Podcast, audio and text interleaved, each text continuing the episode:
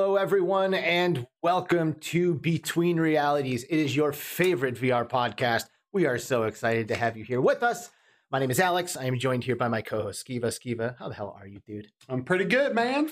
I Can't too. complain. I am too. It's been a much better week than my last year was, so this is great. We got uh dialing up the uh, studio. sp- I mean, the spaceship space. Yep. This is our sec- our, our second uh, our second broadcast from this specific space, and like I, before the show, I was commenting on how fucking nice it is. Like, you know, we've done the show from a handful of different locations, and uh, where we are now is great and Yeah. permanent. So, Yeah, and that's that's a beautiful thing about having a spaceship. We can fly it anywhere and do the show from anywhere. mhm, that we can. And Hello. hopefully, one day when expos are back, we'll be able to do that as well. Yeah, we're definitely going to do that. Yeah. That is going to be awesome. We'll just like throw up a green screen Yeah. somewhere, sit in front of it. Green screen. What are you talking about? I mean, fly, fly like- the ship Yeah, in. sorry. Yeah. Sorry, uh, sorry about that. Uh, you know, immersion breaking moment. Uh, hello, everyone in the chat. How's it going? Zero Cool was here, like, and ch- chatting it up like an hour before the show started. Zero Cool's so the homie. He is the why. homie. That's Yeah. exactly right. So thanks for being here, Zero Cool. Delirium Drew, how's it going, dude? Lissa, a pleasure to see you as always. Glitch Fandango. Glitch Fandango. Dude.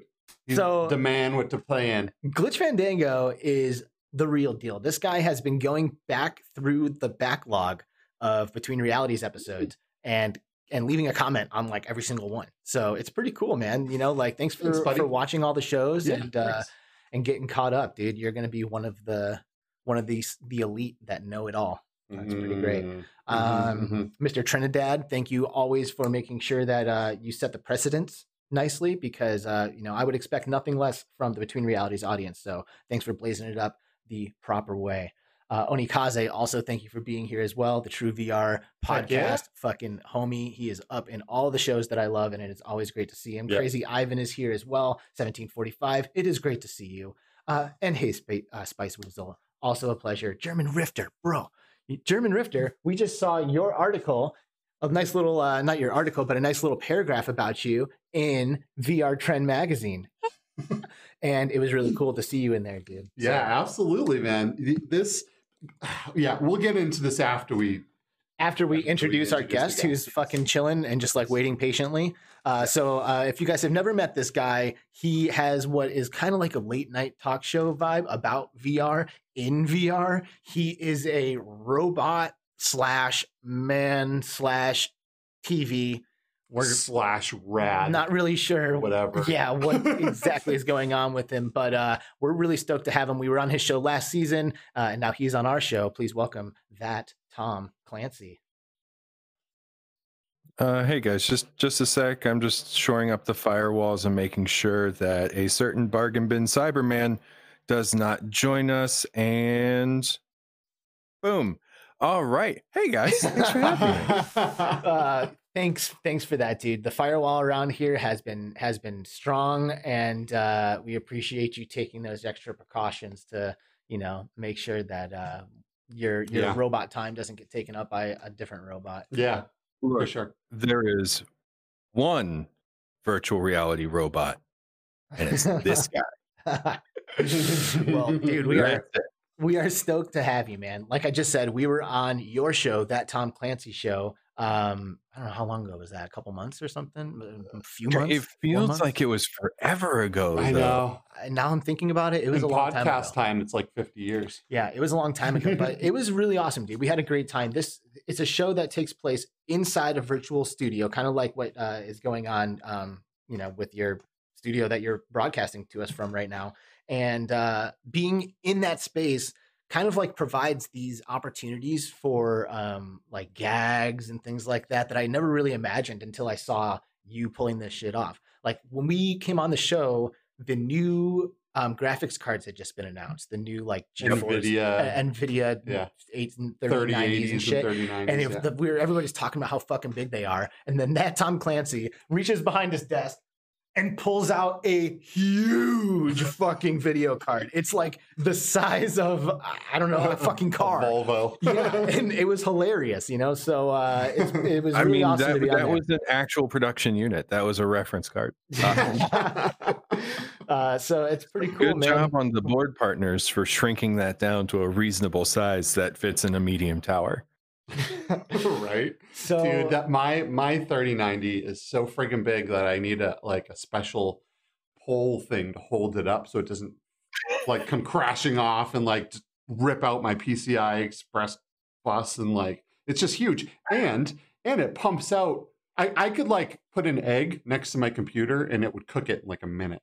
dang. So uh, what's up, Grumpy Sounds Duck? right. Good to see you, Grumpy Duck. And Hussein X is also here with us. Thanks for joining us. what's up, guys? Um, we are here with that Thom Clancy. He is in virtual reality, and he's in virtual reality, and he's also within virtual reality there when he's doing it.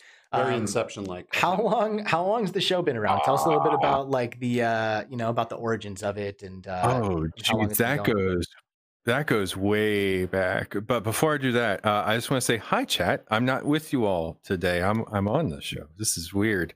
Um, uh, no, the whole thing started. Uh, geez, I want to say in around 2017. Uh, uh, at the end of 2016, my wife and I moved up to where we are now uh, in Milwaukee, and uh, a friend of mine wanted to. We got started working on ideas and like starting a YouTube channel and trying to find a way because he's a really cool, very smart guy, but he's kind of flat personality wise. Um, so he wanted to, we both kind of wanted to find a way to like kind of uh just weaponize my enthusiasm because like I like uh, anyone who's uh, got me going on s- any particular subject that I have strong feelings about, which is everything, um, knows that I, I I- tend to get a little animated and I get really into it, and it's kind of infectious. But it's also kind of hard to just draw it out in an a, in an inorganic way. You know, like I can't sit down and write a script that's gonna get across that same kind of sense. So we tried a few things, and you know, just like little internal videos that never made it online, and none of it really seemed to stick. And in Christmas of 2017, I was driving down to my in law's house and it just occurred to me like why couldn't I play a character in virtual reality? Because I had just seen uh, in a video that they had for behind the scenes for Star Wars Rogue One that they were using Unreal Engine to do the real time visualization stuff for K2SO. And I was like, so if I if they can take that data and run a real time animation, then I should be able to take my Vive and run a real time animation. And yeah. so, yeah, so we started from there and it started out like super simple. Like I had like a uh, one cubic meter cube for a head, which meant you couldn't actually see my hands because a cubic meter is very big. Mm. Um, and you know we evolved it from there and then there was a the the so the the, the cube was the the stage one head design and then we had like a stage two which was like kind of like a vr headset over like a little like mannequin head um and we really kind of pushed the late night feel of it um and we did uh, like about a half dozen test episodes we actually almost got a sponsor Whoa. uh, just on those. Uh, they want, but they wanted us to push the show in a direction that we didn't want to go. So we decided that that wasn't the best thing. Um, even though, like, I really want to get paid to do it, but I mean, don't we all? Um, and so I kind of like sat on it for a while again because, like, I, you know, after that, I was just kind of like, kind of put off. I was like, oh man, they don't want me to do it my way. They want me to do it their way and it just kind of soured me to the whole thing and i came back to it a few months later and you know it still just wasn't clicking for me so i put a couple episodes out there and then last year with the pandemic situation and being on furlough for most of the year i was just like uh screw it let's just try something and so I slapped together the garage set and I thought, why not do it as like just a straight live podcast? And I recorded, you know, I just started reaching out to uh, all sorts of friends. I'm really lucky and I have some really cool friends like you guys and other people out in the YouTube community, the video game community, uh, uh, voice acting, performance capture. You know, I, I just am super lucky and know a ludicrous amount of people um, and so I started doing that, you know, roughly weekly. And then I got, uh, I joined up with a crew uh, called Pitch Your Game. And then I got, you know, last summer I was, you know, doing four to seven shows a week with all of these indie game developers. and uh, uh, I always, I always kind of had a little bit of fun when I'm watching your show live because uh, you're always like, oh, we had these tech problems, and I am like, I'm doing what you guys are doing backwards in high heels with yeah. a box on my feet. like I don't want to hear your tech issues. Um, yeah, yeah, we, we are kind of known as as between technical difficulties as well.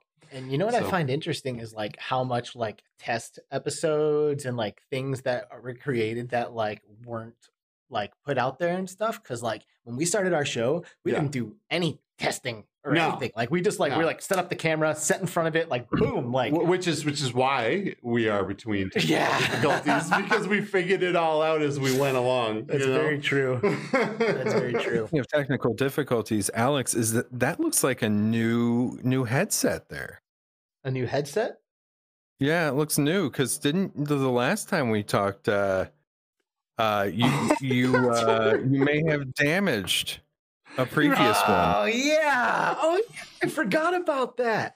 Oh yeah. This is actually yeah. I got uh, I got the Logitech like uh, officially you know like the officially partnered Logitech headphones with the Quest 2 when the Quest 2 came out. I got that Best Buy gift card when the Quest 2 was launched. I was like, like dumping everything on that Quest accessory so headphones. When we were when we were on that Thom Clancy show, um, Alex went to adjust his headset, his his headphones, and they snapped.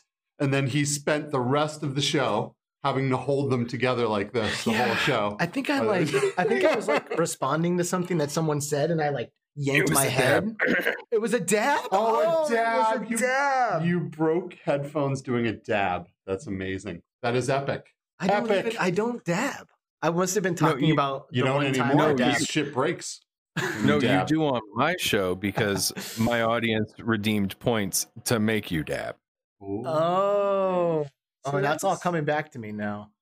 Yeah, I mean, I was just so traumatized by the broken headphones. I uh, lost a couple of these details. He was so traumatized by the broken headphones, he forgot about the broken headphones. Yeah, I did. I just put it in the back of my brain somewhere where it couldn't hurt me anymore. Uh, but uh, you know, kind of going back to uh, the test episode thing. Um, in part, it's like I, I I'm a I'm a planner, even though I kind of like generally throw plans out the window. Um, but it you know, so it's like I like to know what I'm going to do when I sit down to to do it.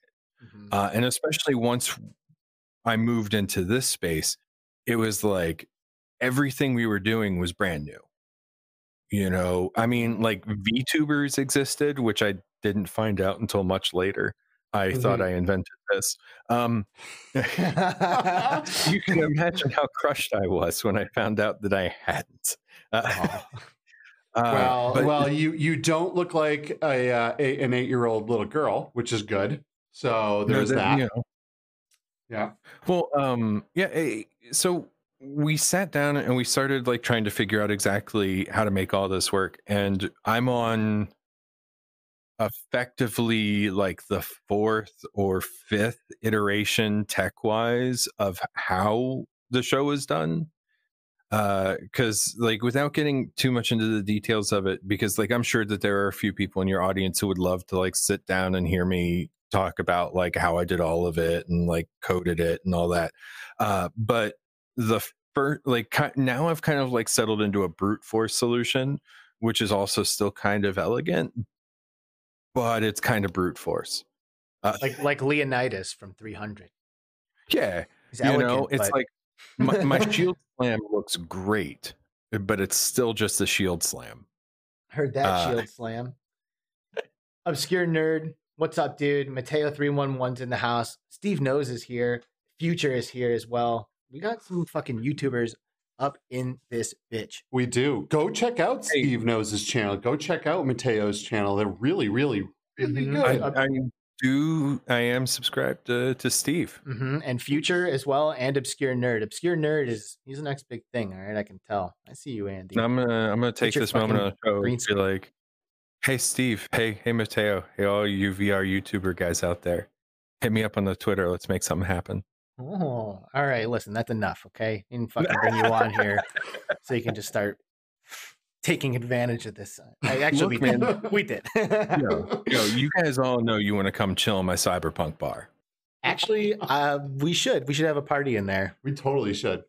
Uh, yeah. So, uh, yeah, I got you know building this nice little cyberpunk bar out right now So- because uh, So give us the high level, right? Like we don't want to know like, you know, all the lines of code that you typed, but like how are you doing this exactly? Uh, I'm using Unreal Engine, uh, teaming that with uh, I have a Valve Index. Uh, if you couldn't tell from the fingers, um, and I'm using that to basically I made a game that isn't a game. Like I'm I'm in a game environment, but there's there's no objective, there's no win condition, there's, There's you no know I, objective. I But yeah, there's the no objective. objective was to make people laugh.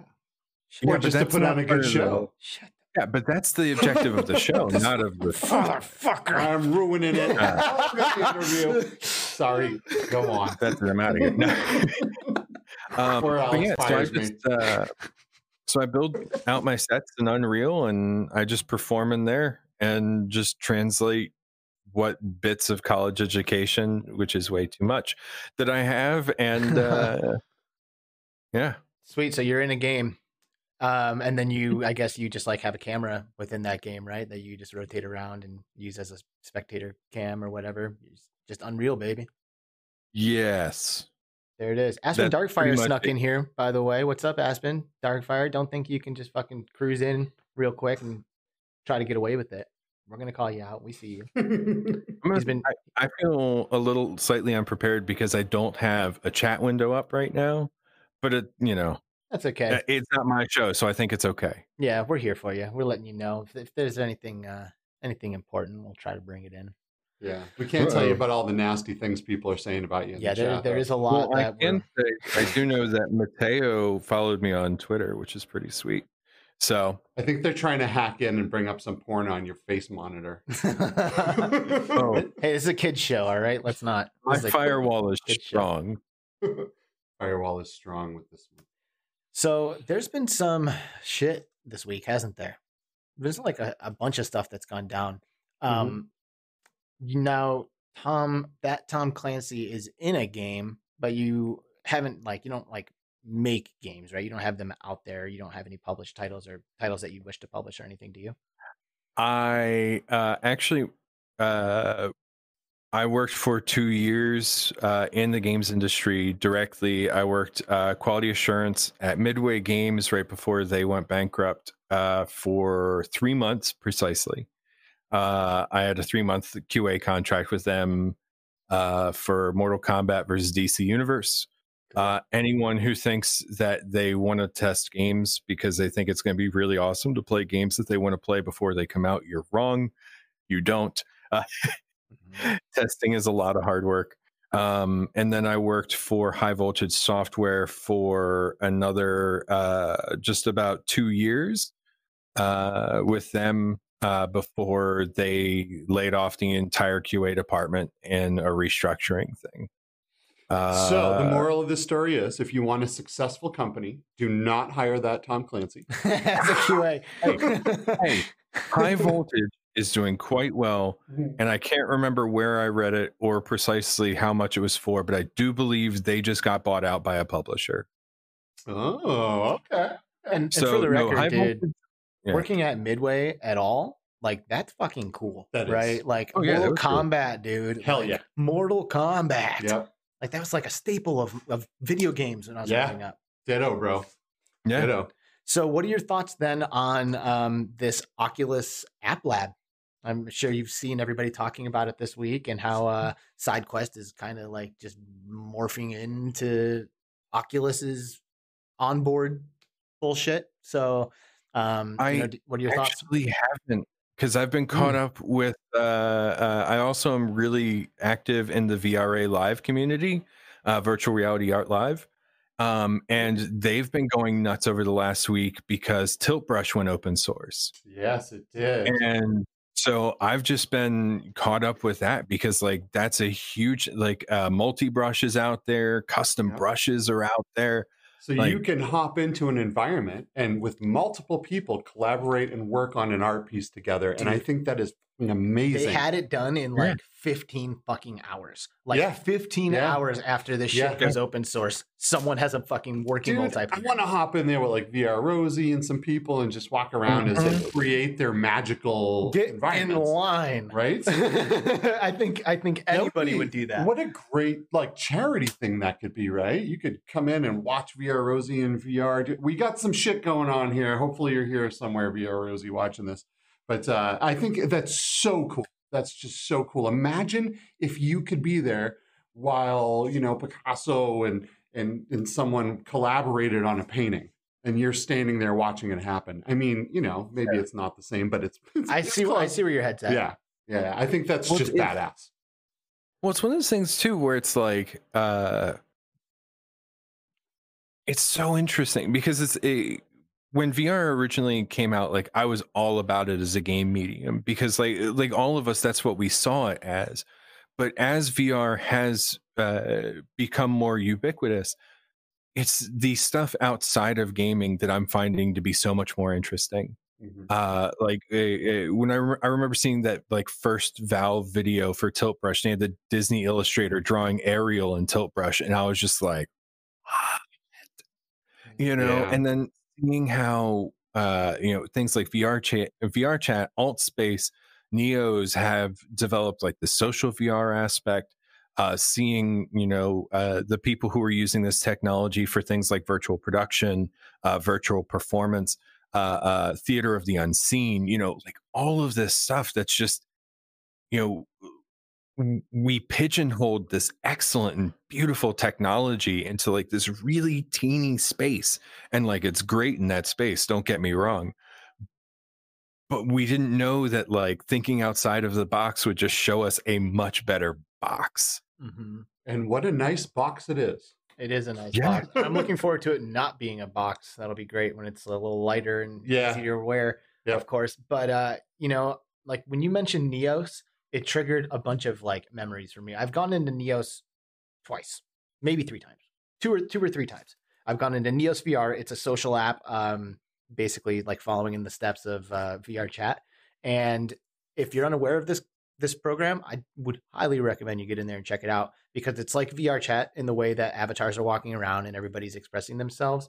And it's like that. It's like VR chat with the worlds, how people can just build worlds and all that. But the quality of everything in there is insane, and you can freely code stuff to each other like in there. You know, I was in there for the B haptic stuff, and people were adding haptics to guns that like work in there. So they have like Really? working guns that shoot projectiles and stuff. And they're like, oh, let's add a knockback to this projectile and let's put haptics on it. And they're like doing it on the fly while we're in there. And then they shoot me with it. And now it fucking works. Like it didn't before. Hold on, let me add that. Boom. Like you can do like coding to the stuff in there in real time. Wow. Yeah. And I, it's not a game, right? Because there's no objective to his point earlier.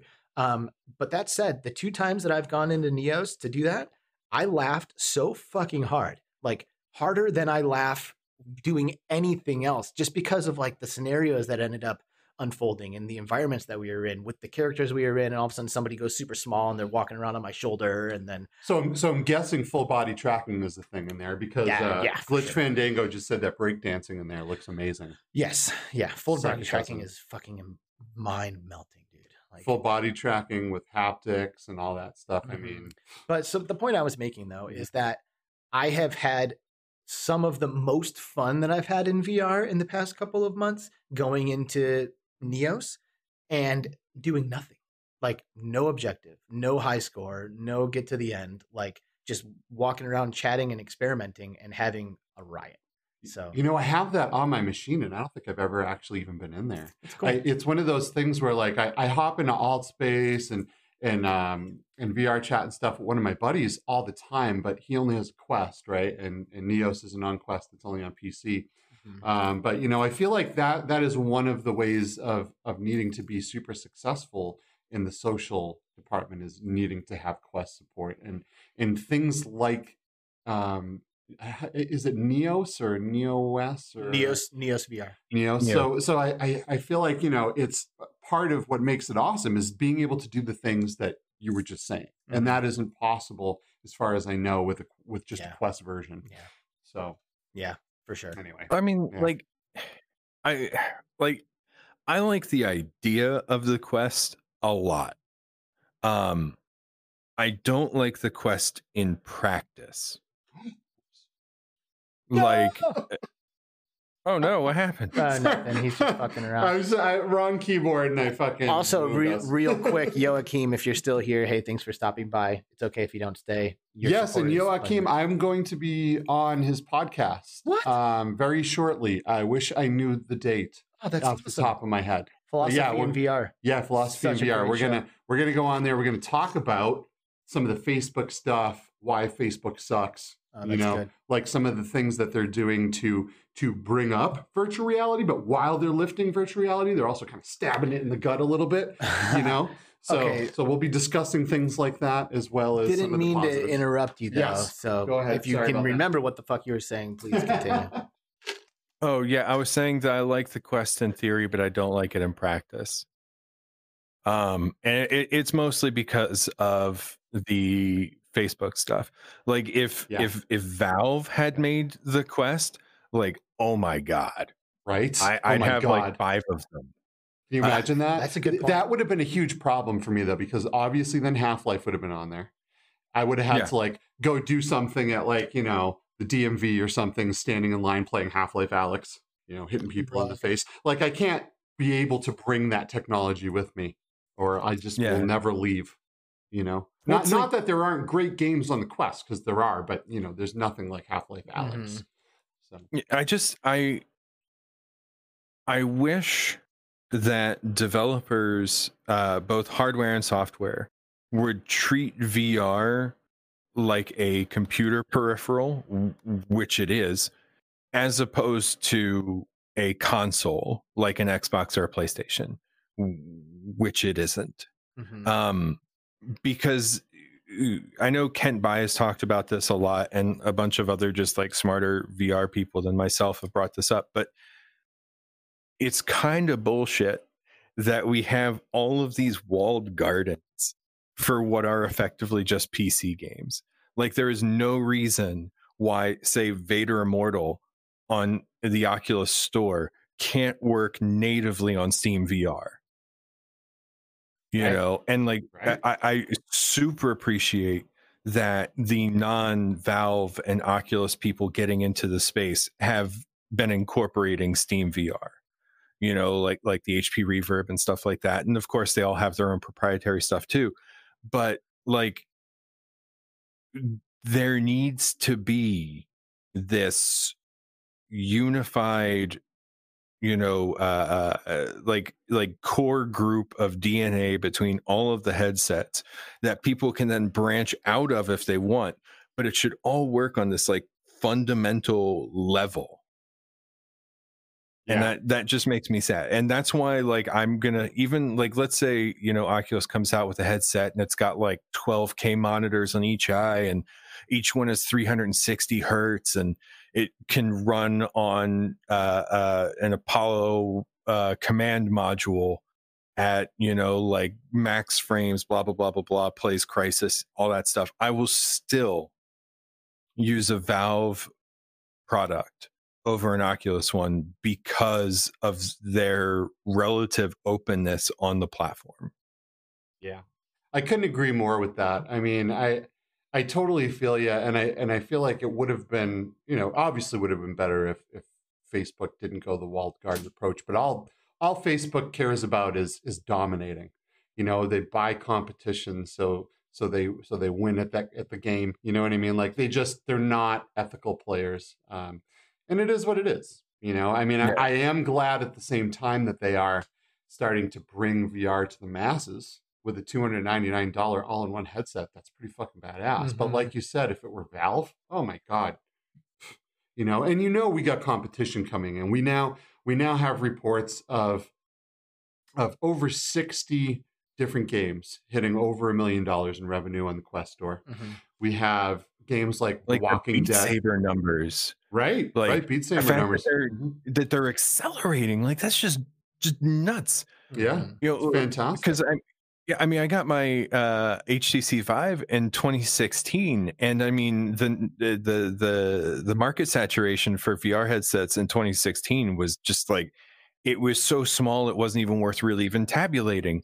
But now the fact that you're seeing like these hundreds of millions of dollars in revenue being generated by basically VR Guitar Hero uh, right. is is nuts and it's also nuts seeing how many people are trying to copy beat saber but just can't do what beat saber does well um Right. Well, they are they are the master, the masters of their domain. Mhm. But you know, you them do. pistol whip oh yeah, Pistol Whip's freaking phenomenal. But you know, Beat Saber is the grandfather of of, of this type of of rhythm game, right? But the fact that sixty plus Oculus Quest games have made over a million dollars, that's some good shit. Glitch Fandango and Zero Cool, uh, cool both say that they wouldn't have been able to get into VR without Facebook. That's for sure, which I think is Mhm. an important thing to bring up in this conversation Yeah. sometimes. they're a double-edged sword Mhm. um you know and like don't get me wrong like as i said it's just i don't like the way facebook carries themselves but at the same time i do have to just i have to acknowledge that they have brought vr to the masses they certainly have. Get to the Choppa just rolled in. What's up? Get to the Choppa. Yeah, VR fucking Central just rolled man. in too. VR Central, Hell yeah. rocking the Hello. shirt today. VR Central's here. Fucking get to the Choppa. What's up? is Get to the Choppa. Uh, Mateo says he feels like um, Facebook is just like pretending to play nice right now Oh, yeah. with side quest. oh yeah, And I think you're right. They're gonna pull the YUR fitness tracker and the fucking. uh, They just keep and all the other and all the other companies that they've screwed that haven't had such vocal members of the community like like uh like six from from live uh, um and your right to come out and, and tell people about it. So facebook goes in and they find cool applications and cool things to do with their headset. And if they don't feel like buying them they just straight up rip them off and then kick them off the store if you don't believe me i just google this shit this shit happens Uh, all we don't the even time with them You don't even need to Google that. Just just look at what they were in front of Congress for last year. hmm You know, I mean, they're quite literally under federal investigation for such activities. yeah AD says SideQuest is pretending to play nice with Facebook as well. Winky face. Dude, Like, like, Can they do anything though? like, what can they do to Facebook? Nothing. mm, go to Valve? Yeah, I don't know. No. I don't know. Dude, I just I, I wish Valve would subsidize uh, the creation of a Quest uh, a competitor Oh, with all of their sick. ridiculous Steam sales, the way that we know Facebook is subsidizing Quest uh, hardware or the, the the ability to sell the Quest at such a low price point with all of their ad revenue. Because I mean, they're a multi-billion dollar company. Yeah. Like they can literally throw money into uh, losing money on the Quest to get more people in it because they know that they're still making money selling ads, selling data, you know. And then the whole idea of the Quest is then you know you have an entirely new avenue for an entirely different set of data, hmm you know. So it's just it, it, it- they can like it could cost them like two grand to make the three hundred dollar Quest. And they'd still sell it for three hundred dollars because Yeah. they're going to be able to make that up with the data they're collecting from players. And frankly, with software sales, if they're selling in the fucking Mhm. millions, you know. And and what there was an article I, I I wish I had it pulled up to show you guys, but there was an article saying how how we can how they can positively ID the player from the movement from all the recorded movement they have on everyone in in under five is- seconds or that is something like that, and they know nuts. because everyone moves differently, right? It's another Yeah. type of biotag, just like your fingerprint, like fingerprint. you know, your eye, your retina, your face, your movement is also one of those. And now they can pod- positively ID you by your movement so fast. which means they are Yeah. collecting a lot Yep. of information. They are. Like you need a shitload of information, like hours and hours and hours of precise movements, like put into an algorithm. Yeah. Like that is and yet a people lot. are more upset that their Alexa might be listening to them. right. No, they just don't understand. No. It's it's just a, it's just a it's just a lack of of, of awareness. I Yeah. think, which is probably why we at least talk about this shit at least once every fucking episode. yeah.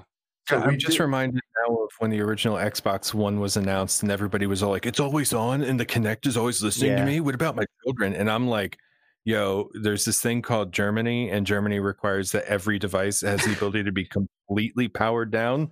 Chill." There's Yeah. this thing And called the Germany. time, they're- Germany Yeah, was dude, like the like- first one to really go after Facebook too. I know, and You like know? I will, I I give the Germans a lot of crap, and I make a lot of jokes at their expense, primarily because their bus drivers take like their bus system way too seriously.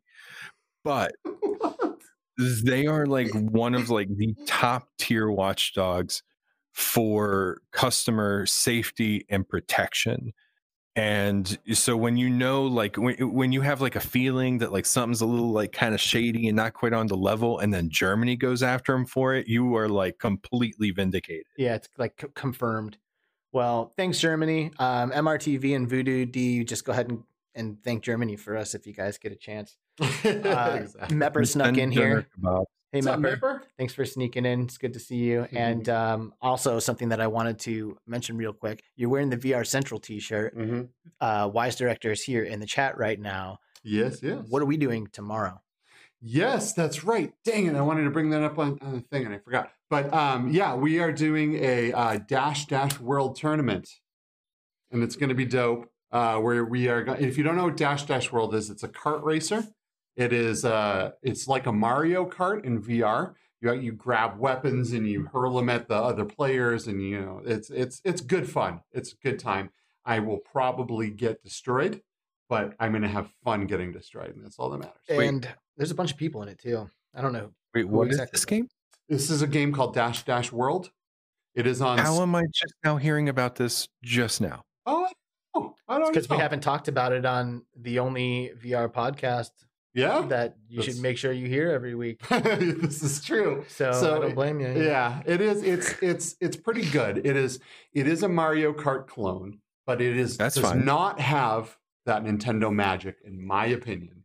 But it is still super fun and super good. The graphics are great. The sense of speed is great.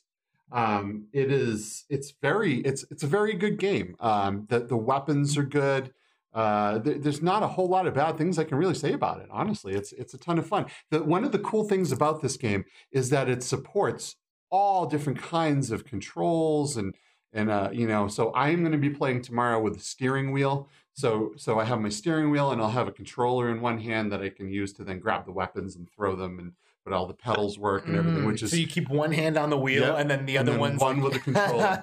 yeah, and you grab the weapons as you run over the little question mark blocks, you know, That's and sick. you, you chuck them at people. So it's going to be a good time. You know, the the the the wheel has force feedback. You know, for the game, it's it's super fun.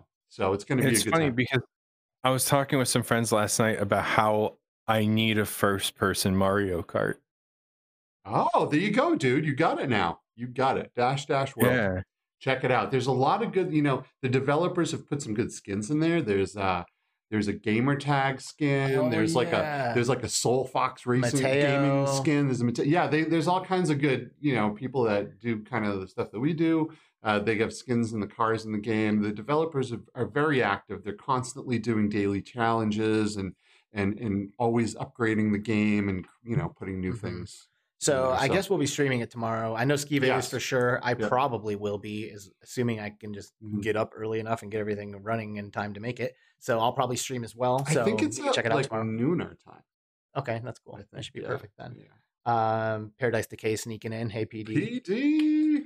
how's it going, buddy? Good to see you. Thanks for dropping in. Yeah, dang, I wish I had my thumbnail up there. Go into Skeeva 007's YouTube channel and check it out. The stream is up there and ready. Um, but yeah, it's going to be a good time. It's gonna be a good So, so have you done this app lab app lab yet? Have you checked it out? um, I I haven't, but all it is is you, you know, it's just a link to a just a link to a game that's on the Quest store. You just can't see it. And and the way it's working is they still these apps still have to go through a curation process. You can't just throw something up there, whatever you want. It still has to be approved. Still can't be complete garbage, which is which is good, Mhm. right? I mean, we all see how, what happened with Steam. You know, everyone just vomits whatever game they want up on Steam, and you know. But at the same time, that's how you find good games Mhm. as well. That that you know have, are coming from sources that you might not expect them to come from Mhm. but at the same time this is going to be this is definitely going to be easier right where a side quest would have a link that you would click to and it would go directly to the to the um to the oculus quest store and grab your game and put it in your games list so you won't have to navigate to the unknown sources part anymore But it doesn't. Isn't it within the headset? Like, can't you also browse You can. titles inside the headset? I believe you can, but you do need some kind of special link, and that and that's mm. kind of where their partnership is with SideQuest. Mm. because Oh, I it's not there's not like a store right like a an unapproved store where you go to it's just up there but there's no way to see it unless someone has the link to it Gamertag Right. VR. Thanks for dropping in, bro. It's good What's to up, see you, man. How's it He, going, uh, buddy? Gamertag VR just did a video with Mike from VR Oasis yeah playing Propagation VR in co-op mode, wearing bHaptics, and it is. I played that game solo last week, and holy fuck, it is definitely the most intense thing I've ever done in VR. Like, no joke, literally the most intense shit ever. I was digging deep into my survival skills to try to fucking i played for like make it through. two minutes and noped out Yeah, it's no, it is Yeah. seriously fucking intense. So check out Gamertag's channel for that video with him and Mike. yeah and because it's good. propagation vr by the way is free it's a free to play game free to download it's on steam it's not it's not Mhm. oculus um quest and they uh, added the right co-op as paid DLC. That's how it works. oh Mhm. gotcha gotcha Yep, yep, yep. So if you want to play it with a friend, they get you. which frankly you do because it's so fucking scary. Like it is Yeah. really intense. It's a short experience though, so curb your uh, expectations there. It's like but with haptics right with haptics, it's sick. with haptics it's like it's even more intense like you need something scary in vr to be even more intense it's fucking hardcore. So check it out. yeah Um, but back to this app lab. So so now the way I'm I'm starting to understand how this works then would be like let's say because for me, I think about stuff like Tea for God. Like Yeah.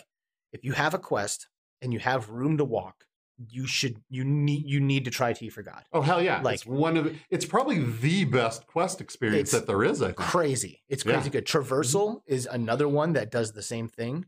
Also excellent. So check out Traversal as well if you're a Tea for God fan.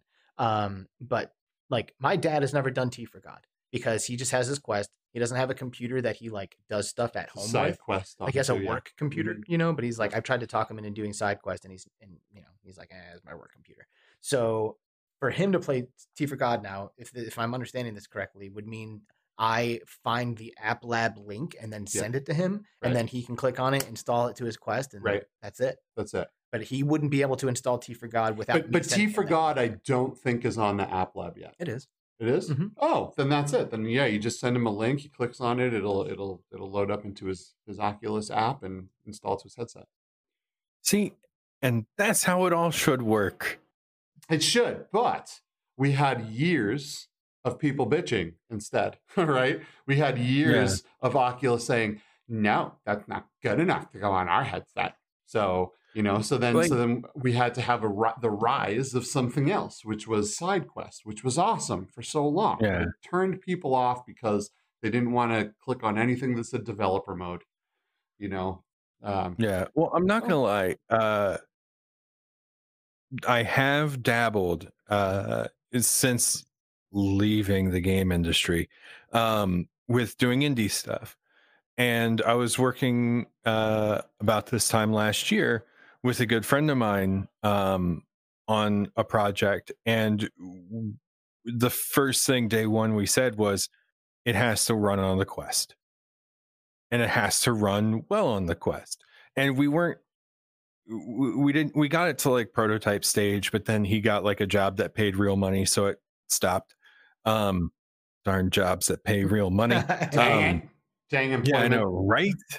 Um no he got he he's doing like a dope job. Uh he's can i talk about yeah i can. He's uh working for jaguar land rover doing virtual reality uh visualization stuff uh for car design.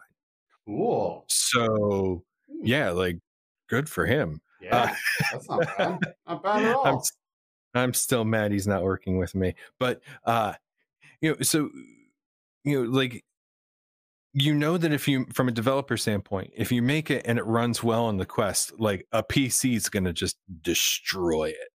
You know, like you're very easily gonna be able to hit, you know, uh index resolution at 144 hertz Mhm. you know and uh, to the same point too it's like uh the the perspective i was coming at it from like the the level designer and air quotes artist uh on the project is that uh it doesn't have to be like the super photorealistic kind of thing to be an engrossing and fun experience. You know like i i love uh the vr games that i really enjoy are the ones that aren't realistic. They're the ones that that have this artistic flow and like like you know style to it because it's like if i want to go you know uh like shoot people in a whatever i'll go play like fucking paintball Mhm. or or like badass laser tag you know because i can just take off my headset and be surrounded by the realest graphics that ever reeled Mhm. you know i put on the Yeah. headset because i want to be in a world that i can't be in Yep. you know Yeah, Like- exactly. like- yeah. when I first did VR the first couple times, um, like m one of my after my initial VR experience at, of a PSVR, um, I went and paid for an experience at a VR arcade to do something in multiplayer. And the whole time they're like, "Dude, I don't know, man. Are you sure we've got like some like really like good looking shit? You know, that game the the graphics aren't so good. You know." And I was like, "I don't fucking care. Put me in there. I want to see other people." And I was almost taken back by the fact how like I now exist as this like cartoonish fucking figure where like my hand is represented as like a big old polygonal mitten, you know, like it like that it didn't take away from the experience for me, you Yeah. know? And um, I think that's like to your point right now. I think there are definitely some people out there who you're Joe and Sally Walmarts, but like maybe their kid who like puts the headset on and is like, all right, yeah, kind of good graphics, whatever. You know, it's not PS5, and then like moves on. You know, like maybe there's that dude out there, but for someone like me or us, I mean, Screw that it guy. takes that takes nothing away from the experience. I don't want to be friends with that guy. Yeah, I personally, I personally don't mind if if I'm not dealing with with realistic graphics. I guess it depends on the experience a little bit, but um, for the most Yeah, part, well, I'm right there with you. yeah. for the well, the thing is that Trump's like the the the style of graphics uh is always going to be art direction and making sure that it's consistent through every asset. So like making sure that even if if whether it's a coffee cup or or you know uh uh some bigger like major piece of the game world if they don't look like they belong in the same world that's going to take people out of it Yeah, but if you have like this simple polygonal coffee cup and it fits with a simple polygonal table, and then that table fits in the building that it's in, you know, that style is going to help carry and sell the the the believability and the Mhm. consistency of the world that the game takes place in. that's a great You know. that's a great perspective to Mhm. share. I think like when you were talking about that, you know, a game I was thinking about, Job Simulator. I feel like Yeah. Job Simulator is like the perfect example of that because it, they understand that there's a style to the aesthetic of everything. You know, they need the coffee cup to look away, they need the fucking fruit to look away, the sandwich to look away. Mm-hmm. You know, and like when you get in there, you're not thinking about anything other than how much fun you're having. You know, and I Yeah. think that that is probably one of the reasons that Job Simulator is so good. Is that it really does maintain that vibe across every single fucking asset in that game. Uh, Super Hot is another excellent example. Yes. uh, that really stark uh, but easy to pick up art style. Oh, dude, but then in Super Hot, when you go into your like room, like your like your VR headset comes off, and Yeah. then there is the The the, contrast of the different styles. Like that was that was such a huge moment for me. Like that was one of my my most mind blowing VR experiences. Just early in the first game I ever played at my house with my PSVR was Super Hot, and when I fucking pulled that trigger and the headset came off, dude, Mm. it literally melted my brain. Like I couldn't believe what just happened. It was so fucking awesome. Love that moment. Still amazing. Still an amazing game. It's So good. it's awesome. So good. I wish I played it. Like I should play it. I Yeah. should play it. I mean that, and that is one of that is one of those games that has made a butt ton of money on on the Quest store, right? Another, but I think the game that has made the most money on the Quest store that we know about so far is The Walking Dead: Saints and Sinners. Has hit twenty nine million dollars in revenue. Twenty nine million dollars. Like, like then you got people like should, should, I- should I say names like like Blair from Lo-Fi that are like, oh VR VR is just not a hit. It's just it's just not a hit. Yeah, okay, dude. I'll I'm take my twenty nine million dollars and I'll be over here bathing myself in it. right. Right? Like, come on. But I mean, you then know, can throw right back at you that Grand Theft Auto 5 grossed over a billion Yes. dollars. of course, of course, but but a twenty nine million dollar game, that that system it's on Oh, yeah, has, no, has that- to be that- a hit. It has to be maybe not the biggest hit ever. Maybe it's not the PlayStation hit, right? But it is a goddamn hit. We're arguing about I mean, the if you, hit if you definition look of at the the word economics here. of it all, Yeah. well, if you look at the economics of it, like so few games make actual appreciable sums of money.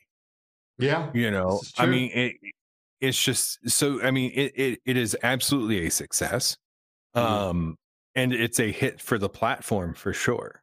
Sure. uh yeah, you know not to belittle the suc- successor of anything but it is you know it's like especially this industry is so broad with video games that yeah you can you know a game can be a hit like uh uh, uh like nuclear throne is a hit. Love that game. Rami Ismail is absolutely one of the coolest video game developers and people i've ever met.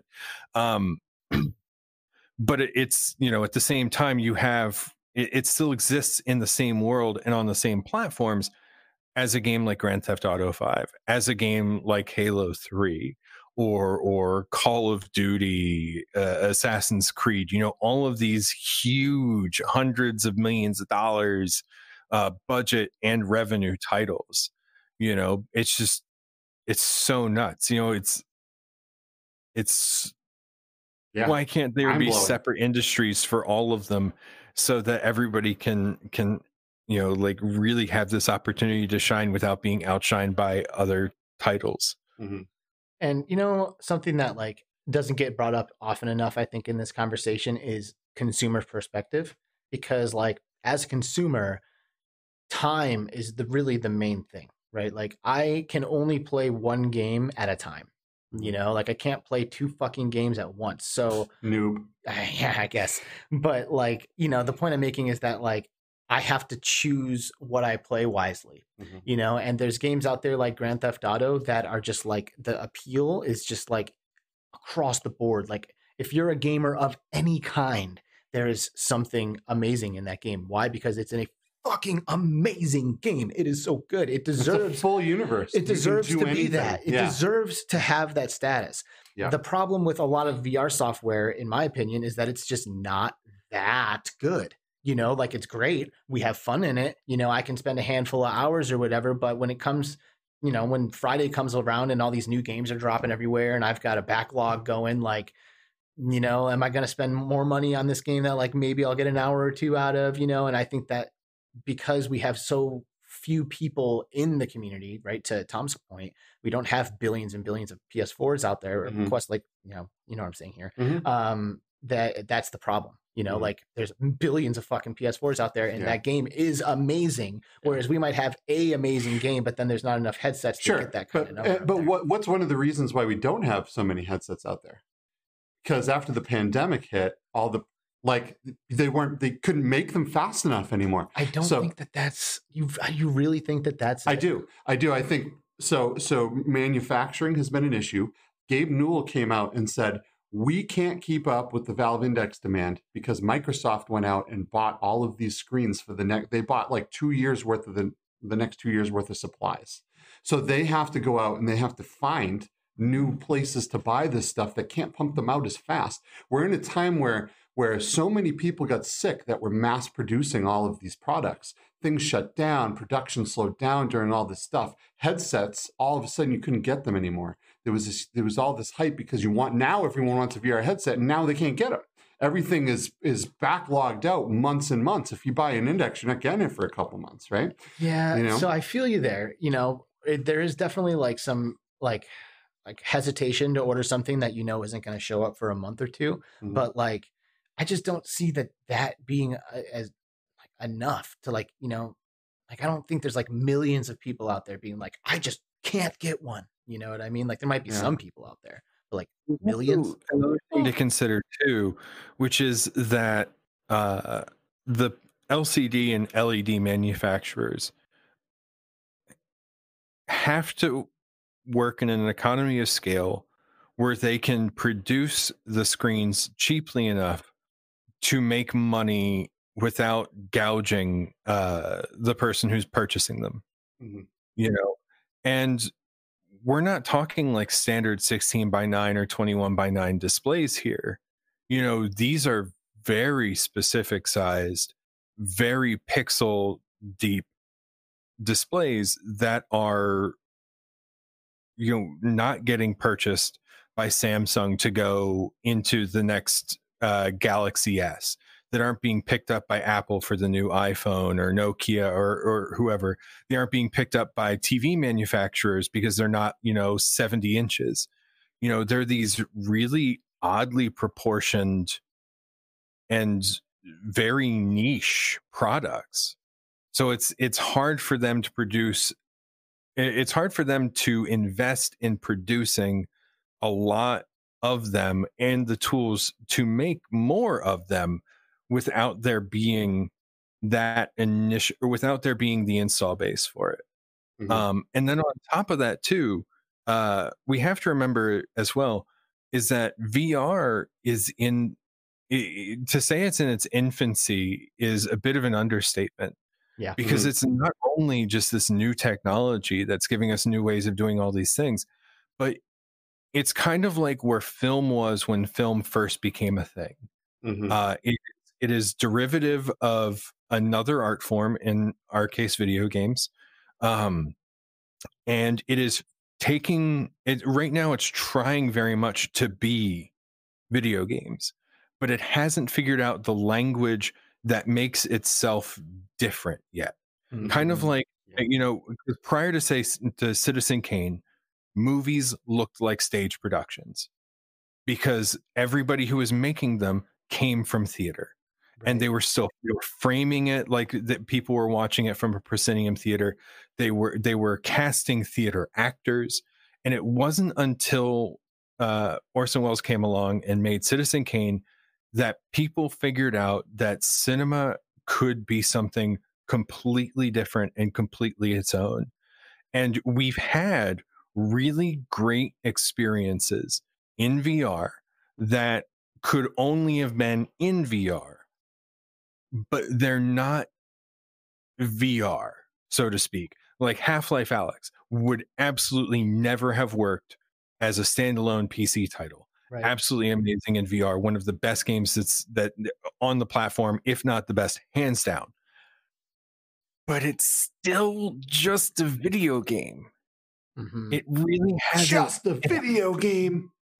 Yeah, it is. It is. and I'm not saying that it and I'm not saying that it's so it's a bad thing. But know, it's still just, just a game. It hasn't yeah. we haven't developed the language of VR that's gonna like to a point where it's like you know in 15 years from now i'm assuming we'll have that language and and the the i'm using you know very using language very metaphorically here right. but we'll have that so we'll still have like video games and you'll be able to play like call of duty whatever number they're up to in 15 years and then you'll have like call of duty vr which will definitely be call of duty but it will be a completely different experience just like super hot. You know, you have super yeah. hot flat screen yeah. and then super hot VR, and the two yeah. are fucking night and day.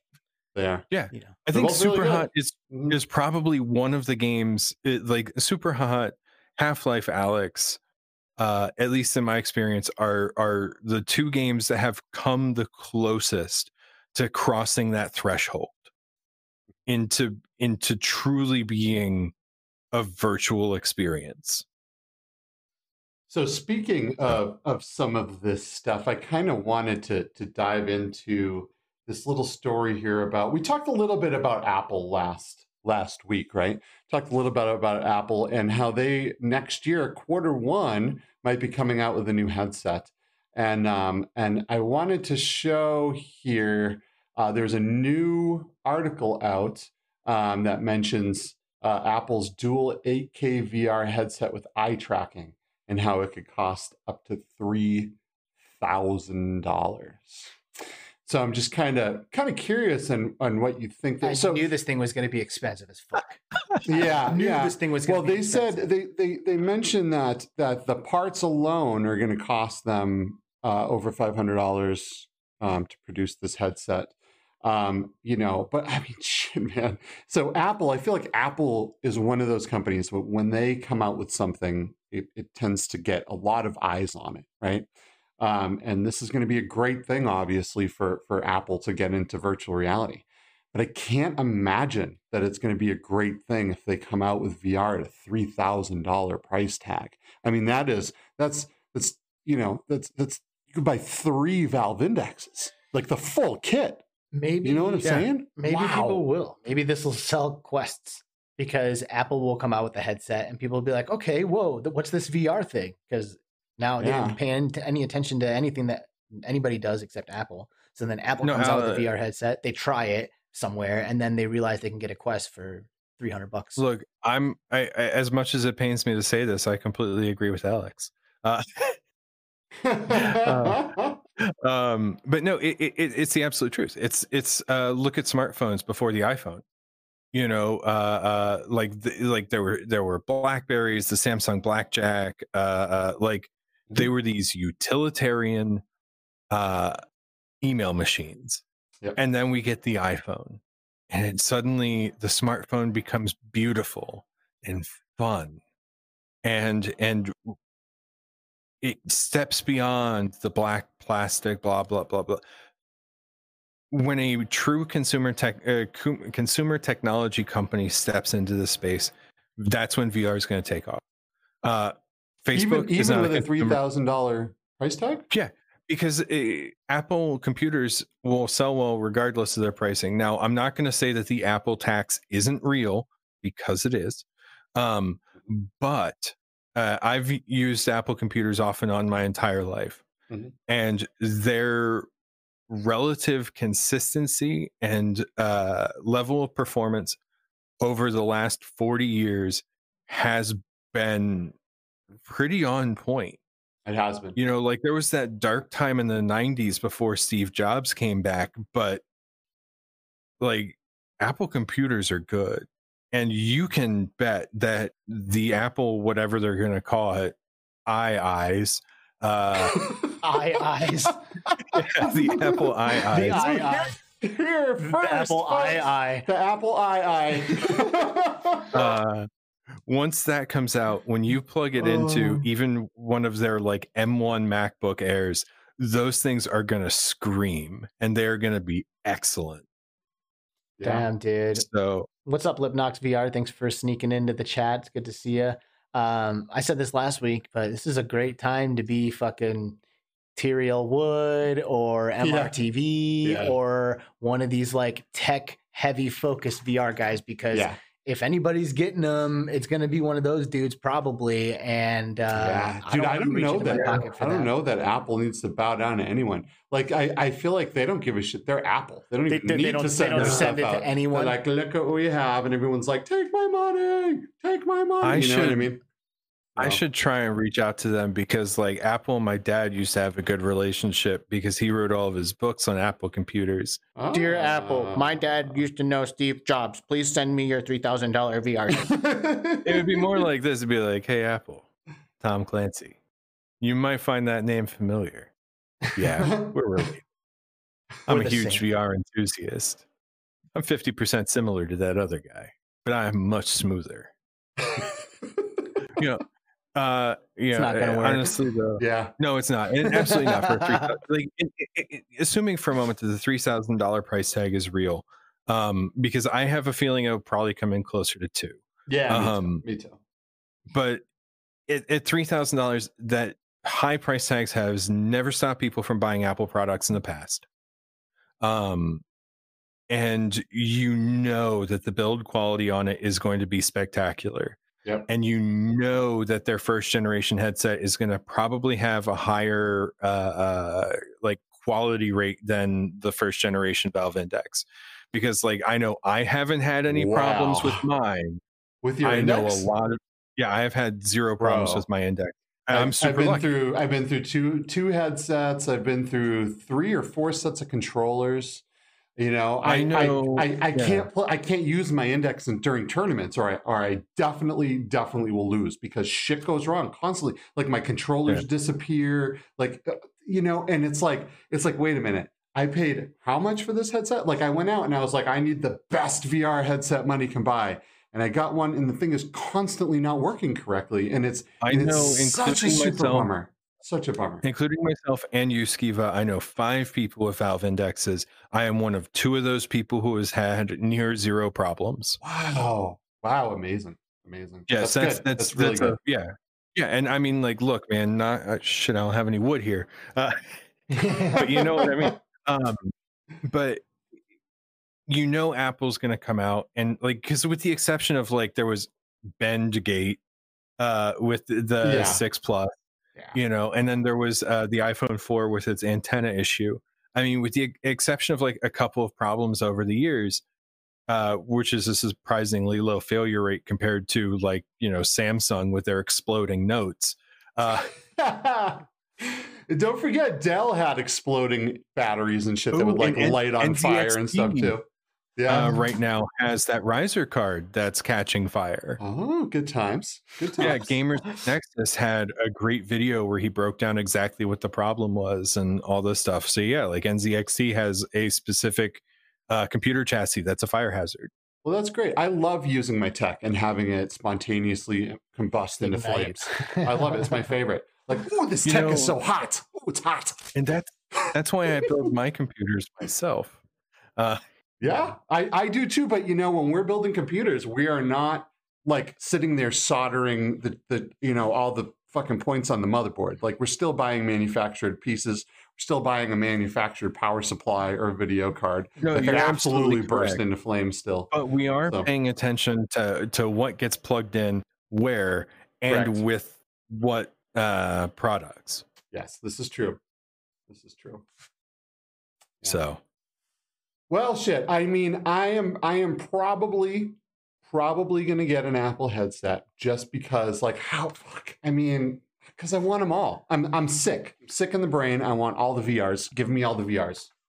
I think we're all Mhm. I think we're all like that. Yeah. And there's just some people who can and some people who can't. It's like the Well, difference, right? No, I mean when I walk into the Apple store and I'm like, "You bitch, give me that headset." No, I'm just kidding.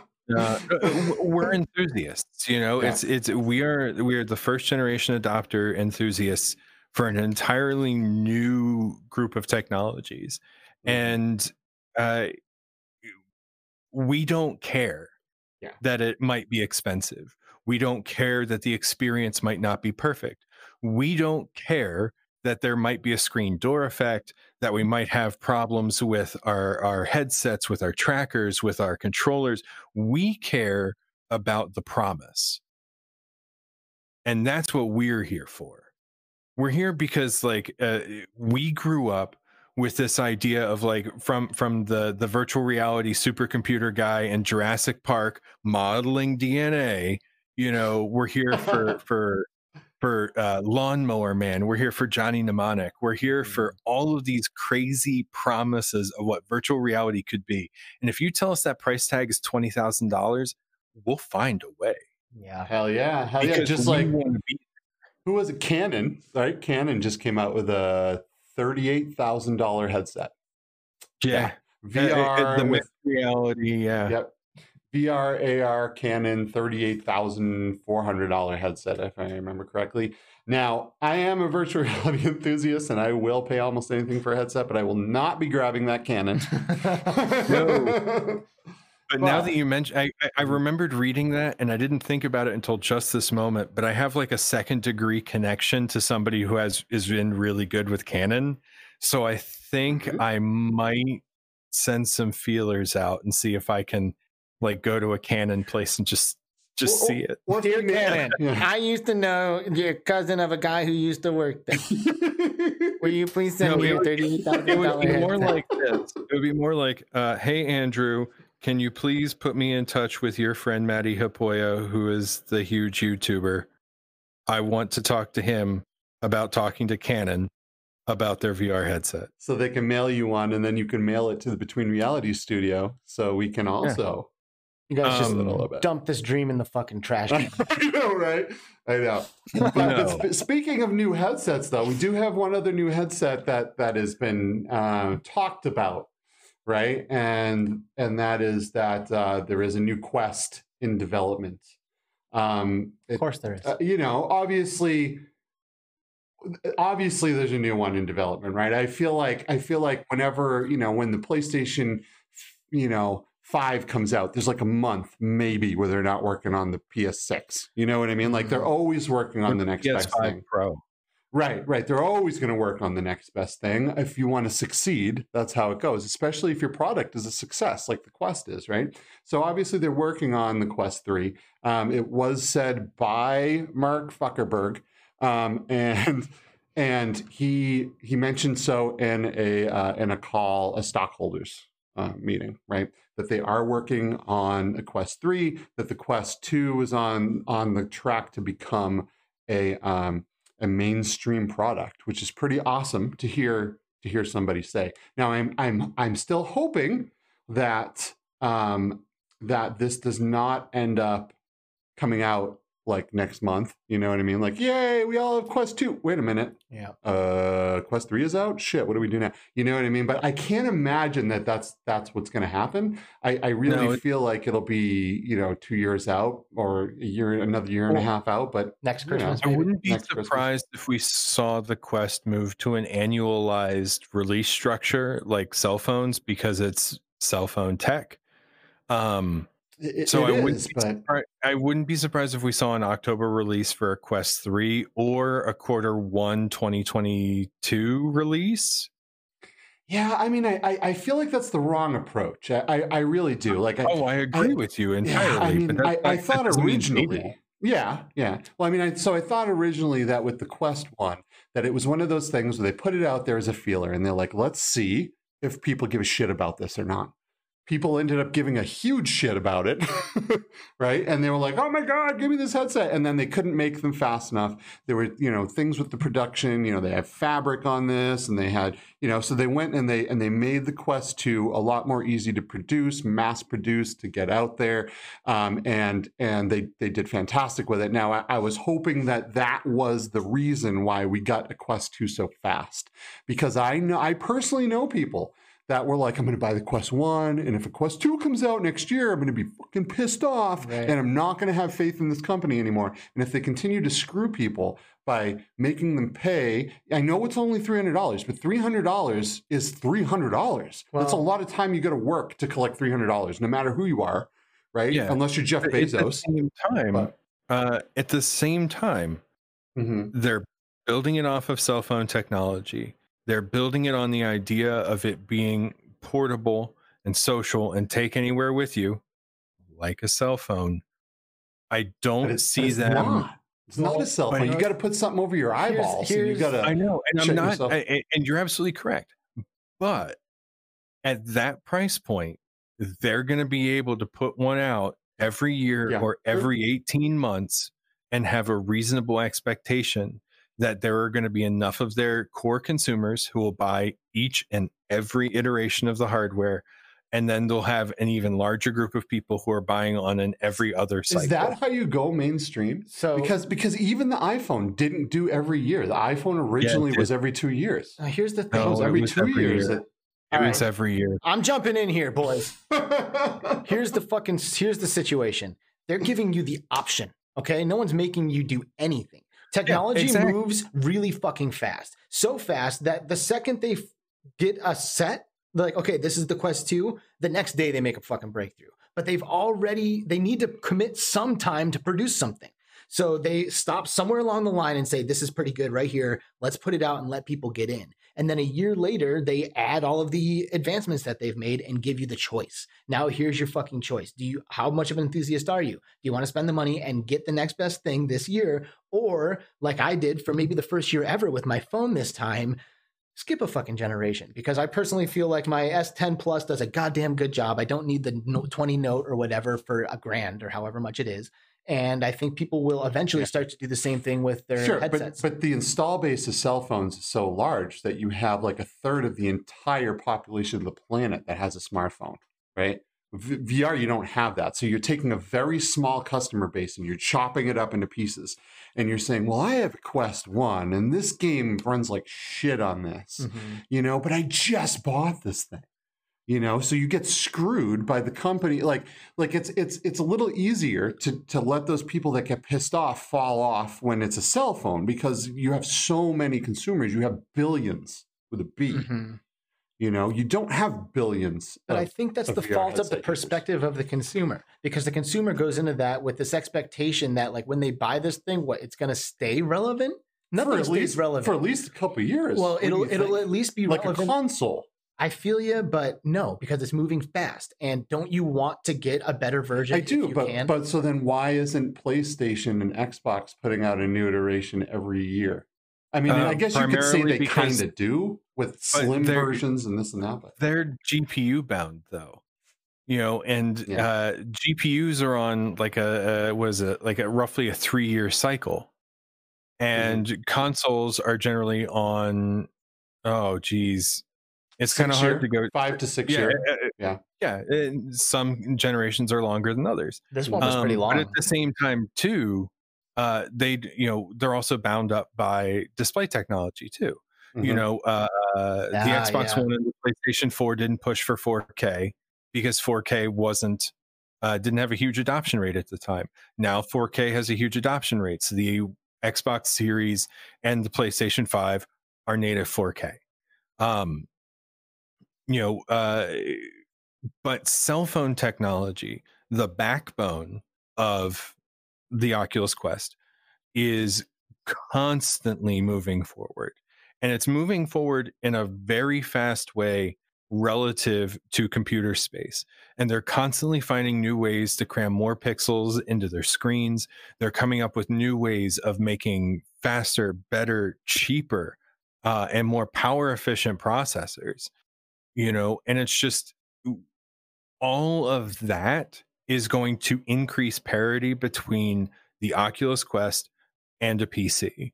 And the Quest, in uh, is my personal opinion and prediction that the Quest will continue to move forward on a roughly uh, an iterative cycle of between 12 and 18 months until the parity gap between the Quest and a PC is close enough as is the different er, like between consoles and PC right now that it will that if, before it starts moving into a longer uh, cycle period. I agree. I agree with Thom here. I yeah. do. That sounds it's I that makes perfect sense to me. And especially when you when you talked about it's the display thing too, right? Like we saw 8K TVs at CES right now. And if you're like a technology guy mm-hmm. and you have a fucking millions in the bank and you don't give two fucks, then you have an 8K TV you know, and you're wishing there was a console that would come out that would support this shit, you know, and like there's that that's the other end of the spectrum, you know, mm-hmm. like it's just impossible to fucking keep up with this stuff. The Quest is the computer and the screen. They can upgrade both simultaneously. Yeah. Just keep kicking True. it up like True. And and and as we just saw with Apple, that the new Apple headset's going to have two 8K displays in it right? Which is amazing. It does sound amazing. Yeah, it, it's absolutely insane because our eyes can't even perceive 8K. Not not when you're sitting this far away from a television, but when you stick it in your eyeball almost and it's touching, you can perceive it because you see the space in between the pixels. Yeah, what's the resolution yep. of the human eye? And no All one really though, knows, but it's very high. Same with the refresh Corridor rate. Digital actually did a pretty interesting video where they tried to gauge the human eye and make a camera as sensitive as the human eye. I'll track it down and get you guys the link after the the show. But you know, at the end of the day, it's all going to come down to the hardware underneath that's going to be powering it. And again, this goes back to why I would consider the Apple headset. And it's because Apple does such a great job of of optimizing their software around their hardware you know it's the reason why you know like android phones and this is nothing against android phones but like how everybody's always like we have x gigs of ram in our android phone and apple never even talks about their ram because they don't need to mm-hmm. because you know they could have like three megabytes of ram in their phone and it wouldn't matter because they designed ios specifically around that number right you know right. it, yeah, they now, if they want to give us a dual 8K 240 hertz dis- or displays that we're going to put on our face, they're going to optimize the shit out of that code. True. True that. And you know the, the the interesting thing with with the Quest and I think one of the reasons why they are moving so fast too is they're also producing their own operating system. Um, you know, and so is Apple, right? Apple has ROS that's coming, which is Reality OS, and uh, I don't know that Facebook has named their operating system yet, but it, they are, you know, because no one wants to be bound by the Android phone and have to go through Google for everything, right? So they're creating their own virtual reality operating system too to put on their headsets um, so they can optimize it as well. And I, you know, I think that's that's the way to go. I don't know if this Quest Three will have that implemented or not. It'll be interested to see. But you know, what'll also be interesting is will Horizons be out by the Quest Forty Seven? Horizons is nothing. Horizons may not as well may shouldn't even exist. But but here's the thing, man. I don't know if you were an Oculus Go user, but Oculus Go had Oculus Rooms where I could immediately click on you. I could go into a room with you. I could see you and I could talk to you. We could play checkers. We could hang out. We could hit a button for a game. A character would come through the door. and we could go both walk into the game together. Where the f- is that shit with the Quest? Like, what is happening here? That was supposed to be where Horizons was was supposed to come in. Dude, the oh, software say, isn't that from just Facebook? called VR chat? Yeah, yeah, but you can't. I mean, you can't dive into other opportunity. You can't dive into other software with your friends through VR chat. And and I and I I think it would be great if they somehow mm-hmm. were, were able to pull that off. Eventually, right? they will. I was about to right? say they do yeah. pull that off in VR chat. It's just all the users that make like bootleg versions of other games in uh, VR. There you go. There you go. yeah, right. Like um, Among Us and fucking yeah. all that shit. Dude, Among Us and VR chat's so fun. It is. I, I need really to play that again. Time. I had so much fun. Yo, we should do it. We should organize I, a, a I, look. I'm gonna. I'm just gonna put this out there, but I'm 98 percent positive that I'm the guy that told Skeeva about that. I think you may have 98%. been. because it was it was in our message history before I saw it before we started the call, Yeah. Yeah. And, Might- that, uh, that may have been. and You know, I I mhm. never got invited to play Among Us in VR chat. Well, we only played it once, and someone else organized the whole thing. I think it was Grumpy Duck, wasn't it? So fucking got- complaining, fucking complaining about being invited to shit when he's on the show. I know, right? What the fuck? look, look, Alex, I'm only the classiest of guests.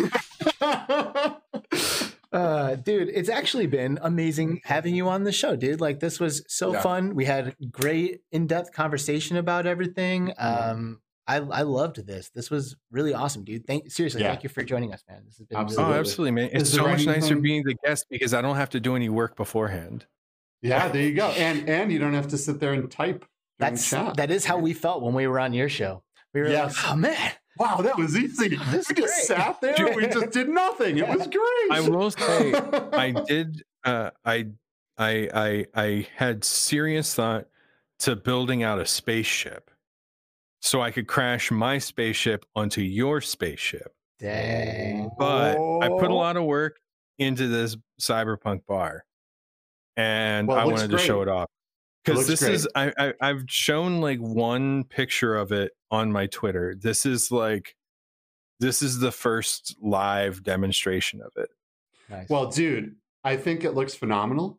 But when when you do someday build a spaceship, um, don't even think it's going to compare to this one because this thing, dude, this thing is fast as. I I mean, yeah, but yeah, when I build my spaceship, I'll just like straight actually fly it over to yours. that's cool. All right, we'll, We'll let, do some we'll, we'll, we'll let you we'll let you come back and visit. Um, so what's next for you? Like I know you've kind of been on a break with the show a little bit. I assume now that you know we've been talking about it on this show uh, that you're going to be getting fired back up. How do people follow Yeah. you? Where do we go? Like, what's the best way to get in touch with that Thom Clancy? Uh, easiest way and best way is to find me on Twitter uh, at Thom Clancy T H O M because I'm fancy like that. Uh, you can also on that find me on. Yep. Uh, you can find me on Instagram at that Thom Clancy because some jackass took Tom Clancy before I could get it. What an ass. Uh, and I'm not. And the funny thing is, is I there's also a jackass who has that Thom Clancy on Twitter. That jackass is my wife. Hopefully, she's, she- not she's- watching the show. Oh no, she's not. Of course not. Uh, she doesn't care about this nerdy stuff. yeah, yeah, yeah. My Dude, lady like the new thing, like I've been getting Yeah. into painting Warhammer minis over the last couple months, right? And I'm all like, "Oh, I have a new mini coming in the mail." She's like, "Uh huh, that's nice." you know, I often thought about like, what would it be like to have a chick that's into the same things as me? And then I'm like, I picture it in my mind. I go into this flashback mode, and it's it's like me fighting with with them like for my headset. No, so maybe it's not a good thing that that would happen. I can say from personal experience in a completely different field that it creates a really terrible negative feedback loop that can lead to some very dark and bad places. There it is. It's good to There it it's good to do your own thing from time to time, you know. Well, that fancy Thom Clancy, it has been a Boom. pleasure having you on the show, dude. Thank you so very much. Uh, everybody, check out Thom Clancy on Twitter and uh, watch for new episodes yeah, of that Thom on Clancy Twitch. show. Yeah, check him out on Twitch. That's where he does his I'm going to be taking it to YouTube. Oh, YouTube. Okay. Yeah, I'm. Right. uh, So the, the the the the idea right now, and it's completely subject to change, is I'm gonna uh, switch to pre-recorded from live because, as you guys know, uh, between technical difficulties and and that Thom Clancy doesn't know how to run a live show show. Uh, it's so much easier to do it as pre-recorded, and there's a lot of like kind of new small things that I'm working into it that are only going to be able to be done through pre-recorded. And Sweet. so I'm hoping Cool. to have the first new episode up by the end of this month and switching to a weekly format from there. Awesome, dude. Well, we're going to be watching. We're fans. Thanks so much again for bringing your perspective to the show today. And um, oh hell yeah. we'll see you very, very soon, man. Yeah, we're going to eject you from the ship. Say bye, Thom. Bye, Bye everybody. Thank you for tuning in. See ya. And like that, we have lost that Thom Clancy. That was really good. Um, we have decided to do another episode next week, you know, because it's a weekly show and we're not going to stop that. So we're going to do that again next week, a week from today, Friday. Um, and our guest next week, Ana Ribeiro. And Ana Ribeiro. Of Pixel Ripped and ARVORE uh, Immersive games. Experiences. Yeah. So this is the chick who cosplays as her own video game character. Mm. Um, she, you know, has that awesome story about going from being like a, you know, making cakes or pies to becoming a game developer and uh, and all that. You She's know, very talented, just in- incredible. Went from making, uh, from from like Alex said, making cakes to making not just VR games, but really good VR games. Mhm. And she's cut from the same cloth as us. You know, Yes. she grew up in that retro gaming, and obviously, if you've played Pixel Ripped, you know, you know that that kind of comes into it. Uh, she's definitely someone who I consider a friend. So I'm really excited to have her on the show next week. I am very excited as well. I think she's going to be super awesome, Yep. and and I know they have amazing games in the works. Yeah. so So, maybe we'll get her to spill spill the beans a little bit on some of that stuff. that'd be cool. Um, thank you to everybody in the chat who's joined us today. Future, Zero Cool, Lipnox, Tones My Bones. I saw you got in here before the show ended. Nicely done. Uh, Wise Director. Um, thank you guys. You know, it's uh, always a pleasure to have people here in the chat with us. Mhm. And uh, we look forward to seeing you guys again next week for episode seven of season three. Sweet, Until sounds then, good. All right, guys. take care, everybody. We'll see ya.